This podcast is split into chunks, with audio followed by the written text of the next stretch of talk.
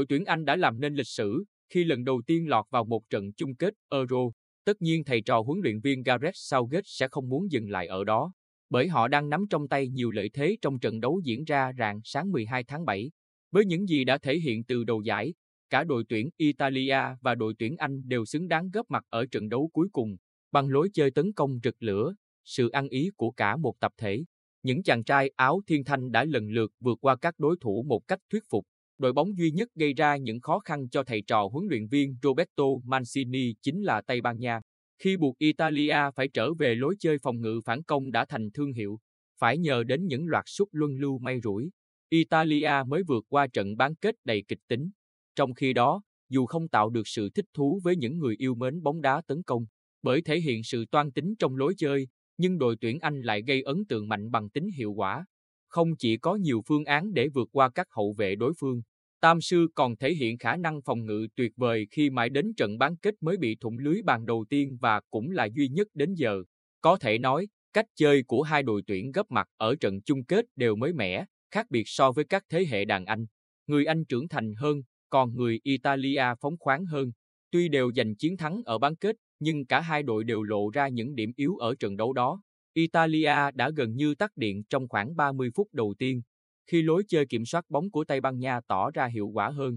Nhưng nhờ một tập thể đầy bản lĩnh, các học trò của huấn luyện viên Mancini vẫn đứng vững, thậm chí là đội mở tỷ số.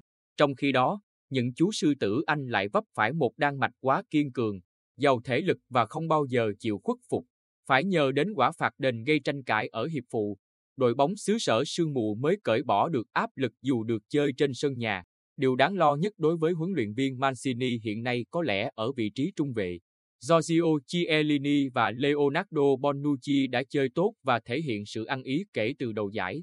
Nhưng ở trận bán kết, họ đã không ít lần bị Dani Olmo, Mikel Oiajabo và cả Morata qua mặt.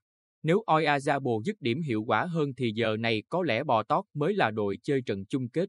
Có kinh nghiệm, khả năng phán đoán tình huống, nhưng gánh nặng tuổi tác khiến cặp trung vệ của đội tuyển Italia gặp khó khăn trước các cầu thủ có tốc độ và kỹ thuật.